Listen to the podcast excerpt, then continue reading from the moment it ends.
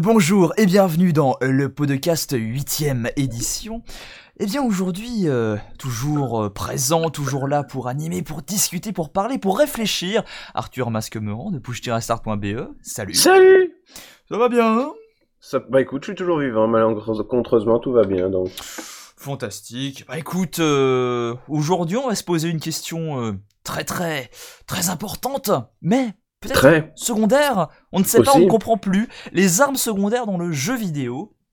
Alors, euh, ça c'est un peu un exercice de style en ce qui nous concerne, car on est bien d'accord qu'on est en train évidemment de d'arriver à un point. Dans le moment où on est en train de discuter de choses, où on est arrivé à un moment où on n'a presque rien à dire sur le sujet.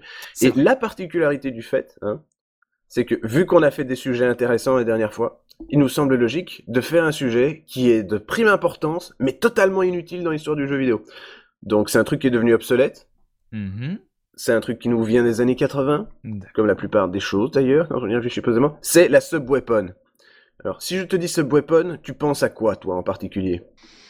Euh, quand tu me dis subweapon, euh, je viens honnêtement, je viens d'un d'un comment dire d'une culture jeu vidéo assez plateforme, donc j'ai un peu de mal à me, me considérer dans la subweapon, euh, mais disons que je peux penser forcément à la Ouf, euh, non, honnêtement, euh, en tant Ça que te- joueur de platformer, j'ai pas trop d'idées, non, effectivement. Rien. Peut-être contrat avec les, les petites armes que tu ramasses, tu sais, avec le petit insigne rouge. Euh, Ça, c'est aussi des power-up, mais c'est amusant de voir qu'il faut déjà passer presque 5 minutes à dire ce que le power-up n'est pas et ce que la subweapon n'est pas. Donc, Voilà, parce qu'on peut faire la secondes. confusion quand même. prenons deux secondes. Mhm. Vous êtes un personnage de jeu vidéo. Oui.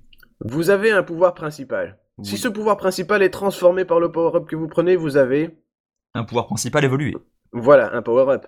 Si vous avez une arme principale qui est suppléée par une autre arme que vous pouvez ramasser sur le niveau et que, dont l'utilisation est bien entendu ben, calculée, on peut en utiliser qu'un certain nombre d'incrémentations supplémentaires, c'est-à-dire qu'on a finalement un compteur de pouvoir pour cette chose-là, vous avez donc Mhm. Mhm, une sub-weapon. Du moins, c'est là qu'on en a théorisé la chose.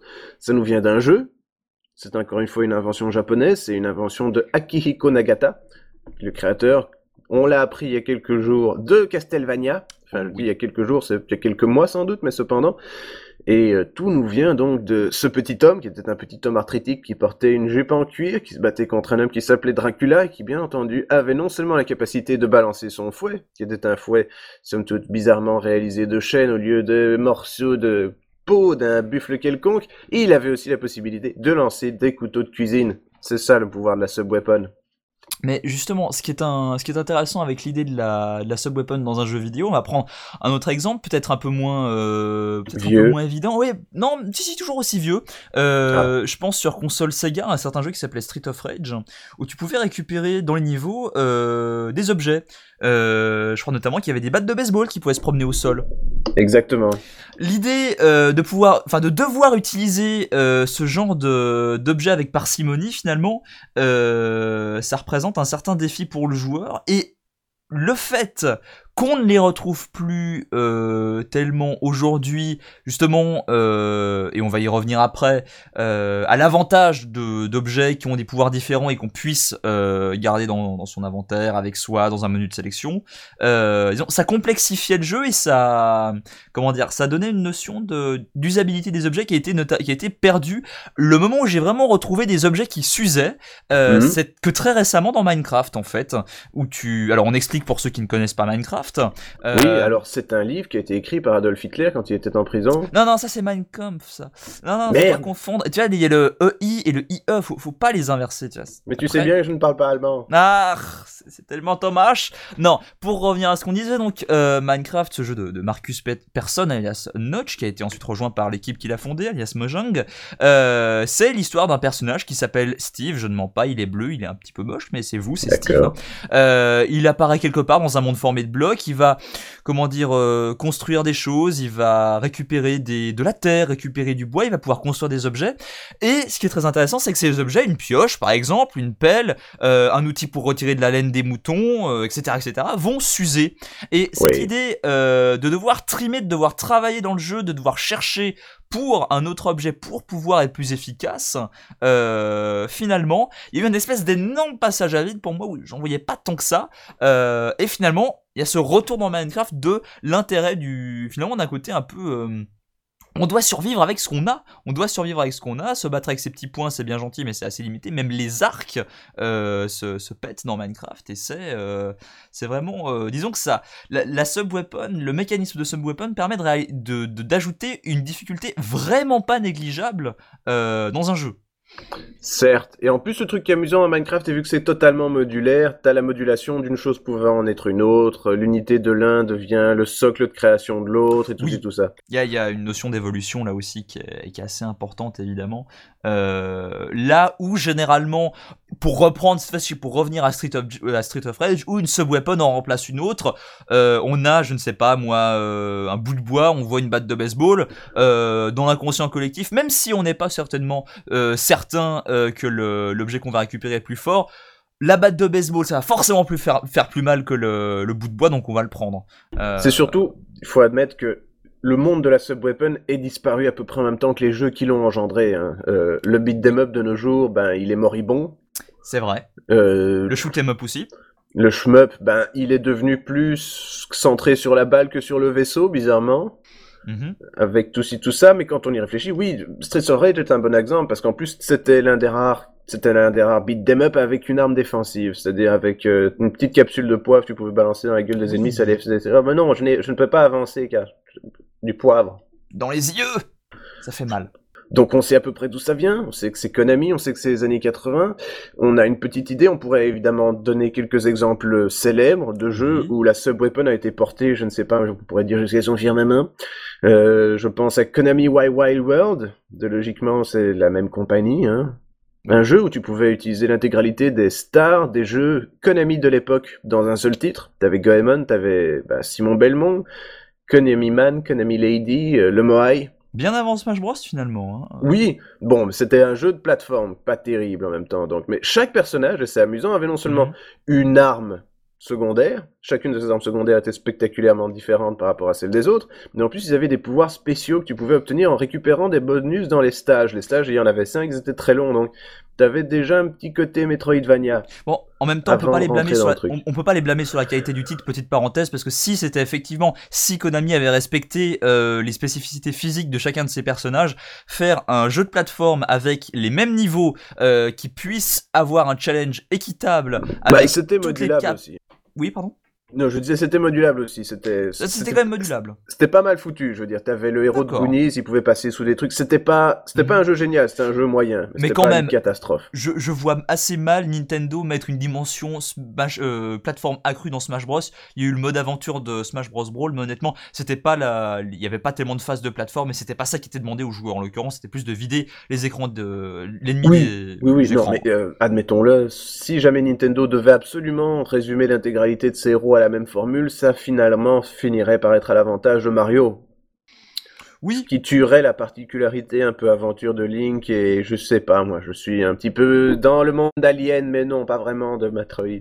Mm, mm, mm. Effectivement. Revenons donc à la, à la subweapon et on peut peut-être euh, passer au, au deuxième point de notre. euh, Oh, je Notre crois qu'on a assez essayé de gagner du temps avec ce titre-ci. Donc, Mais- la Subweapon, elle a plus ou moins disparu dans les années, bon, disons, admettons, 91, 92, Mhm. 93, 90 pour nos amis les Français. Euh, la logique veut ensuite qu'elle ait disparu et ensuite elle a été subsumée, on va dire phagocytée, résumée dans un autre type de gameplay que celui d'un homme. Ouais, on voit par ses yeux. Ça s'appellerait presque un FPS. Hmm. Donc tu veux dire par là que euh, comment dire le la subweapon euh, a changé est devenu euh, comment dire Est devenue Euh. la munition d'une autre arme, disons. c'est cela et ah oui alors justement là tu, tu soulèves un, un, un point très intéressant avec des armes multifonctions Exactement. Est-ce que tu veux parler de Team Fortress 2 maintenant? Alors, je peux parler de Team Fortress 2. logique. en l'occurrence ce n'est pas vraiment l'arme qui est multifonction c'est plutôt le joueur qui est multifonction Toujours. Je m'explique.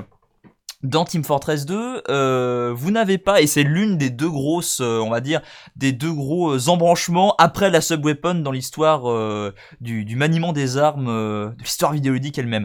Donc, euh, le côté Team Fortress 2, oui, oui, elle est un peu compliquée ma construction de phrase. mais Non, c'est une bonne phrase. Suivre. L'embranchement Team Fortress 2, c'est en fait euh, le choix du joueur se porte plus sur euh, l'arme qu'il saura mieux gérer. C'est plus à la préférence, euh, à la préférence du joueur de, enfin de, de, choisir une arme, de s'entraîner avec et finalement de savoir s'en servir, d'avoir des stratégies.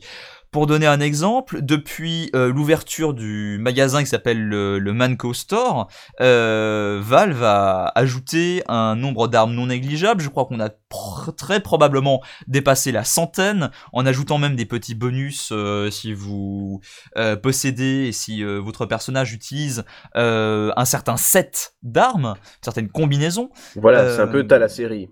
Voilà, c'est un peu spécial, honnêtement, c'est un petit côté euh, RPG. Regarde, j'ai toutes les gemmes alpha, du coup j'ai le pouvoir alpha qui est en moi. C'est ce côté C'est comme ça que ça s'appelle? Absolument pas, mais c'est pour, euh, pour caricaturer le, le, côté légèrement RPGisant euh, de, de, cette démarche. et en l'occurrence, donc, on peut vraiment cartonner sur Team Fortress 2 avec à peu près n'importe quelle des deux armes, euh, enfin même des trois armes qu'on peut qu'on peut choisir. En fait, toutes les armes sont devenues des armes secondaires. On n'a plus euh, la notion de l'arme indispensable qui va servir à bourriner. Ce qui est pratique aussi, c'est que ça permet de redéfinir des personnages archétypes qu'on a l'habitude de voir et qu'on a hmm. l'habitude de battre et qu'on a l'habitude d'incarner. Donc pourquoi pas après tout. Voilà, et euh, rappelons quand même que chaque personnage a euh, son certain genre d'arme. Le pyro va par exemple plutôt se servir d'armes qui vont entraîner l'utilisation du feu. Le médic va avoir souvent des armes un peu plus faibles parce qu'il a la possibilité de l'autre côté de pouvoir soigner ses, camarades, etc., etc. Donc il y a le côté Team Fortress 2 dans l'évolution euh, post-Subweapon, et l'autre évolution possible, c'est évidemment un genre qui est maintenant très très populaire aujourd'hui euh, on parle de généralité, hein. évidemment, il y a des cas spéciaux, on va pas forcément les évoquer, on va pas forcément parler de Portal, où c'est pas vraiment une arme qui tire euh, sur des ennemis, on pourrait revenir là-dessus, mais pour dire donc. Euh, l'autre évolution, ce serait plus un côté plus moderne warfareisant, plus Call of Dutyisant, plus Battlefieldisant, bref, le côté guerre réaliste, et qui dit guerre réaliste dit finalement arme réaliste. Et de ce côté-là... Et qui dit arme réaliste dit... Un truc atroce avec 22 guns dessus. Ouais, voilà, on, retrouve, on va dire, dans ce genre de jeu, entre une dizaine et une vingtaine d'armes, euh, à moins, euh, à, moins d'exceptions, euh, on peut souvent, il n'y a pas vraiment d'armes principales parmi les principales, même certaines phases de jeu font en sorte de pouvoir limiter les munitions dans telle ou telle arme pour qu'on se serve plutôt d'une autre, ce qui est un mécanisme assez malin, avouons-le. En tout cas, l'idée dans, dans ce genre de jeu-là est que un certain type d'arme correspond à une certaine situation et à un certain usage. Ça, c'est euh, évident. Donc, c'est au joueur de s'adapter à sa liste d'armes et peut-être même aller se fournir en, munitions. Euh, c'est quand même. Euh, Éventuellement, oui, et sans rentrer évidemment dans les questions pure simplement de la question capitaliste et dans le jeu vidéo. C'est-à-dire, où est mon paquet de munitions qui traîne au sol, les enfants? Ah, ben on a eu des réductions budgétaires cette semaine, tu dois les acheter. Non, c'est pas vrai. des choses comme ça. Dans des catégories un peu plus spéciales, très rapidement, euh, il y a un exemple assez euh, vraiment criant. Euh, est-ce que tu avais fait, mon cher Arthur, Metroid Prime Hunters? Quoi, celui sur DS Sur Nintendo DS. Oui, bien entendu. Parce qu'il est criant pour ce genre de jeu-là qui se place dans un univers de science-fiction euh, où en fait tu as ton blaster normal, peut-être une évolution comme par exemple les missiles, et tu as une petite collection d'armes. Euh, là encore une fois, qui est spécialisée dans, euh, je ne sais pas, tirer quelque chose d'électrique, tirer quelque chose de glace, qui ont une utilité uniquement sur des ennemis particuliers et sur des situations euh, entre guillemets naturel, c'est-à-dire un, bout de décor, un mécanisme activé, une énigme à résoudre euh, pour ça. Donc c'est plus souvent des outils que des armes. Le, le caractère secondaire, maintenant, euh, il est même carrément devenu secondaire pour tuer. Il est même devenu tertiaire, disons. Voilà, c'est devenu le l'outil, la façon de progresser, euh, ce qui n'était plus le cas. Ce qui n'était pas le cas à une certaine époque où on bourrinait avec la première arme et la deuxième, voilà, nous servait à, à, à comment dire à dégager le terrain euh, de manière plus efficace, mais en quantité plus limitée. C'est marrant que tu me parles de Metroid Prime Hunters parce que c'est quand même le jeu qui avait une particularité particulière dans ses sub-weapons, ah. c'est qu'elle avait pour chaque personnage une transformation ridicule en un petit objet. C'est vrai, c'est vrai. Tu vois, je suis, je sais pas moi, un scorpion en lave, je me transforme bah, en rocher. des choses comme Mm, ça. mm, mm. Tout ça pour pouvoir suivre euh, la forme de Morph Ball de Samus Aran, qui, soyons francs, est aussi un peu l'une des sub-weapons les plus incroyables de l'histoire de l'humanité. C'est vrai que la possibilité de pouvoir se- s'infiltrer comme ça, et en même temps d'être aussi vulnérable, parce que la seule solution dans un Metroid quand on est en Morph Ball, c'est d'utiliser une petite bombe qui souvent ne se récupère euh, qu'après avoir récupéré la Morph Ball elle-même. Donc il y a toute une phase de jeu souvent où il faut Oui, et il y a apprendre à circuler. c'est le moment euh, où t'es une Morph Ball à poil. Ça, c'est atroce. C'est vrai, c'est vrai, et ça c'est c'est quand même vachement, euh, vachement casse-gueule. Encore une fois, il faut remercier Gunpei Yokoi Mhm. de nous avoir produit des concepts aussi débiles et aussi bizarres. Et aussi, euh, et aussi Sonic qui s'en est relativement inspiré en se baissant quand il court. Le côté un peu Sonic qui tente, ça m'a toujours rappelé Samus Aran dans son costume bleu, tu sais, euh, qui est là en dessous de son armure habituellement orange. Euh, je Oui. sais pas, j'y vois une sorte de, de, de réminiscence ou d'allusion. C'est toujours très amusant. Mais nous dérivons du sujet, ce n'est pas... Donc, nous parlions des tirs secondaires. Oui Nous parlions des tirs secondaires, nous avons parlé un bref instant de Team Fortress 2 qui a beaucoup changé, admettons-le.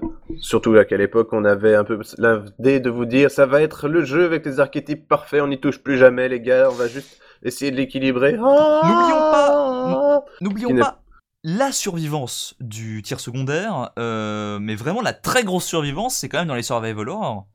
Euh, Tu penses à jeux- quoi en particulier? Dans les jeux de survival en général, on avait effleuré le concept avec Minecraft tout à l'heure, mais euh, l'idée de n'avoir plus que 5 bastos dans le chargeur, C'est clair qu'on revient terrifiant. un peu à la chose de c'est un objet parcimonieux, utilisez-le avec parcimonie. Et Euh, c'est un rappel à la réalité aussi, parce que dans une situation normale, euh, dans la vraie vie, imaginons que je veuille commettre une série de meurtres, ou même admettons. Pour le plus grand bien, hein, je vais, je ne sais pas, sauver la princesse, je vais euh, rétablir euh, la justice dans les confins de l'univers, sans toutefois euh, m'adresser à l'univers pour savoir s'il veut la justice. Enfin bref, donc voilà, une question euh, philosophique. L'univers veut-il être sauvé? Vous avez 30 pages, 4 dissertations, parlez avec Schopenhauer. vous pouvez nous les envoyer à équipe@radio01.net ou à massedepushstart@gmail.com, je crois. C'est Euh, exactement ton ça. adresse mail est sur évidemment ton site pushstart.be. Euh, nous attendons vos dissertations avec grande impatience. Nous les lirons à l'antenne. Euh, Le, premier à nous dire que le- un jour de jeu choisi est un jour de jeu décidé dans un acte Montesquieu et tout ci tout ça, nous le rapportons bien entendu directement à la police afin de vous faire arrêter. Car, ça y est, sachez-le, Montesquieu n'aurait pas envie de savoir que vous avez envie de vous suicider avant de jouer à vos jeux vidéo. Et je pense que nous avons ici bouclé la boucle maintenant. Joue-moi au cas où nous allons partir. C'est vrai. Voilà. C'était une soirée extraordinaire dans le podcast. Nous avons réussi à te parler de deux des trois points. Non, je plaisante. Donc, nous avons les transformations en tir secondaires dans le monde d'aujourd'hui. Je crois qu'on doit parler juste deux secondes ben, de la parcimonie dans les survival horror. Exact. Effectivement, quand t'es en train de te battre contre un mec, tu lui pètes la gueule avec une chaise. Tu sais que la chaise, elle peut prendre que certain nombre de coups. Et c'est un, c'est un facteur de stress. Et justement, le fait est, c'est sciemment fait euh, dans certains jeux où on se sert d'abord d'une arme pour, euh, comment dire, pour dégager la piste. Le fait de te dire, la chaise que tu tiens dans les mains, regarde bien, elle ne supporte que 4 coups dans la gueule. Ou l'arme que tu as, tu comprends, elle met 5 secondes à recharger après que tu aies tiré 3 fois. Euh, le joueur intègre le- la limitation de l'arme secondaire dans son esprit.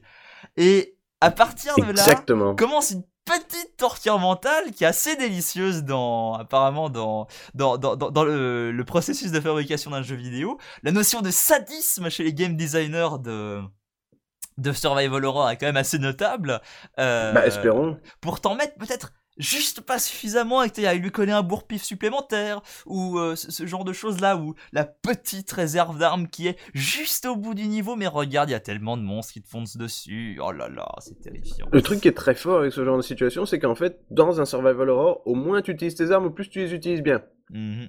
Au plus tu cours, au plus t'es futé. Et au plus tu peux te permettre de courir, au plus tu peux te permettre ben, de ne pas utiliser tes armes.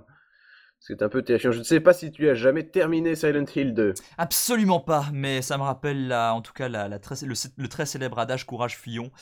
Euh, C'est exactement ça. C'est à la fin, tu te dis, ben, même si j'avais envie de me battre contre tous ces trucs, qui sont profondément désen- désemparants, hein, Ce serait euh, une, ba- une bataille sans fin peut-être? Ce serait surtout très long. Oui. Et relativement inutile, vu que ton personnage se bat à peu près aussi bien que le père de famille qu'il est censé être. Mm, mm, effectivement. Et vu qu'il ne récupère que des armes secondaires peut-être d'ailleurs, et Ouais, Que son combat son- est son- secondaires en tout, sauf sur la capacité d'en en retrouver. Mais voilà, c'est ça, genre. J'ai un pied de chaise. J'ai une pied de chaise. Ok, qu'est-ce que je vais faire? Ben, mange un pied de chaise, ça va être super. Bon, nous avons. On peut parler deux secondes de résistance. Oui. C'est le seul moment où on peut parler de résistance sans se foutre de sa gueule en plus. C'est ça qui est mignon. Allons-y. Donc, Résistance, ils ont eu une folle idée. Ils ont eu une folle idée s'ils se sont dit, et si on faisait un FPS console, déjà c'était Mhm. pas une super idée, mais ils se sont dit, si on faisait un FPS console avec la particularité, c'est que seule l'arme secondaire nous est vraiment utile. Chaque arme est suffisamment bien designée pour avoir une fonction primaire qui a un gimmick quelconque et un tir secondaire qui utilise ce gimmick. Euh, les gens, ils se disent souvent, oui, ben Résistance, c'était quand même pas terrible. Et moi, j'aurais tendance à dire, c'est con. Parce que les armes étaient très bien dans un FPS de ce FPS en particulier là d'ailleurs. Je suis en train de me casser la gueule sur ma propre phrase. Cependant, nous avons vu sortir il y a quelques temps Resistance 3, le Mhm. jeu qui te permet de porter 627 armes à la fois. ce qui est devenu rare de nos jours. La notion d'inventaire et de faisabilité, de mettre autant de trucs dans un sac reste quand même quelque chose d'assez merveilleux. Bah, je me dis, quitte à y être, pourquoi se, pourquoi se limiter au ridicule? C'est vrai. Voilà, dans ce cas-là, au moins, ça fait sens. Euh, on sait bien que maintenant, en plus, l'arme est devenue modulable ces derniers temps. D'habitude, tu n'as plus vraiment ça, mais de nos jours, les personnages, ils ont, ils ont juste une espèce de, de crosse dans la main et le reste de... Une arme se fait en- selon leurs envies, un peu à la Mhm. Vanquish. Mais donc, dans ce jeu-là, ils avaient des tirs secondaires amusants, comme tirer à travers les murs. C'était un peu tout le sucre de résistance, de savoir jouer avec ces fonctions secondaires Mhm. Qui finalement, bah, il y a des jeux qui sont encore basés sur la subweapon. Seulement, ils en ont fait la particularité de leur design. Ça existe encore, en somme. Voilà. Donc, euh, est-ce que c'était tout ce que tu avais à, à déclarer euh, sur. euh, J'ai peu de choses à 3? dire sur l'arme secondaire. C'est juste, je pensais que ce serait un bon sujet. Bah, c'est un j'avais sujet- tort. c'est- un sujet intéressant et en même temps, petite parenthèse, j'espère que vous nous le direz euh, évidemment dans les commentaires, que ce soit sur radio01.net, sur push-start.be ou même si vous êtes les plus courageux sur iTunes. Sur iTunes. Parce que vous pouvez mettre des commentaires sur iTunes. euh, Alors, n'oubliez pas d'aller vous, un- vous, vous abonner à un moment ou à un autre. Hein. Euh, tout radio01.net, C'est tout pushstart.be, ça prend pas longtemps. Ça prend 10 minutes et envoyez-nous des, des 5 étoiles, peut-être, si vous croyez qu'on les mérite. Si vous pensez qu'on les mérite pas, bon, veuillez ne pas vocaliser votre opinion aussi fort que possible. Mais Encore cependant, qu'on connaît des gens qui ne nous apprécient pas et qui nous mettent un certain nombre d'étoiles qui pourraient être négatifs si c'était possible. Mais bon. Mais ce n'est pas grave, c'est leur, c'est leur, c'est le- c'est leur, C'est leur c'est ce qu'on appelle la démocratie, figure-toi. Ils ont le droit de faire ça. Euh, maintenant, petite parenthèse, si cette formule du podcast plus courte, mais aussi plus particulière, on s'attache sur des sujets un peu plus, euh, un peu plus, peut-être pour certains un peu plus anodins. Peut-être que certains vont nous dire, oui, vous vous écoutez encore parler, mais ce genre Oh, de sujets-là ne sont pas ce qu'on nous traités. a reproché surtout, c'est de- non seulement de nous entendre parler, mais de répéter la même chose quatre fois. Non. Ce qui serait bête. Non. C'est vrai qu'ils n'avaient pas totalement tort là-dessus. Par Non. exemple, on peut tout aussi bien dire, voilà quoi, Non. voter utile. Exactement. Exactement. pour Et revenir au enchaînons directement. Si ça vous plaît ou si ça ne vous plaît pas ou si vous avez des petites idées à ce niveau-là, n'hésitez pas à nous le dire. Euh, nous sommes très preneurs de feedback. Euh, vous pouvez aussi nous envoyer Oh, évidemment des ouais. mails. euh, voilà, donc vous retrouvez les adresses de contact respectives sur push-start.be, radio0.net. Ça fonctionne très bien. Donc voilà. Avant toutefois de se dire au revoir, je te propose mon, mon, cher Un Arthur, dernier petit tour. un dernier petit tour pour nous dire, eh bien, dans le podcast numéro 9 qui sortira très prochainement dans quelques semaines évidemment, de quoi parlerons-nous Donc, dans le futur du podcast, euh, vous aurez la possibilité de rentrer sur un monde de combat, un monde de combat particulier où chaque combat pourrait être le dernier cas. Chacun est mortel. Et je dois vous dire que Mortal Kombat, ben, même si Midway et Warner Bros. essayent de vous le dire, ce, n'est pas un jeu. C'est pas un jeu. La première règle du Mortal Kombat, c'est on ne parle pas du Mortal Kombat. Cependant, dans le prochain épisode du podcast, eh ben, peut-être qu'on parlera du Mortal Kombat ou pas. Car nous ne respectons pas les règles, ou pas.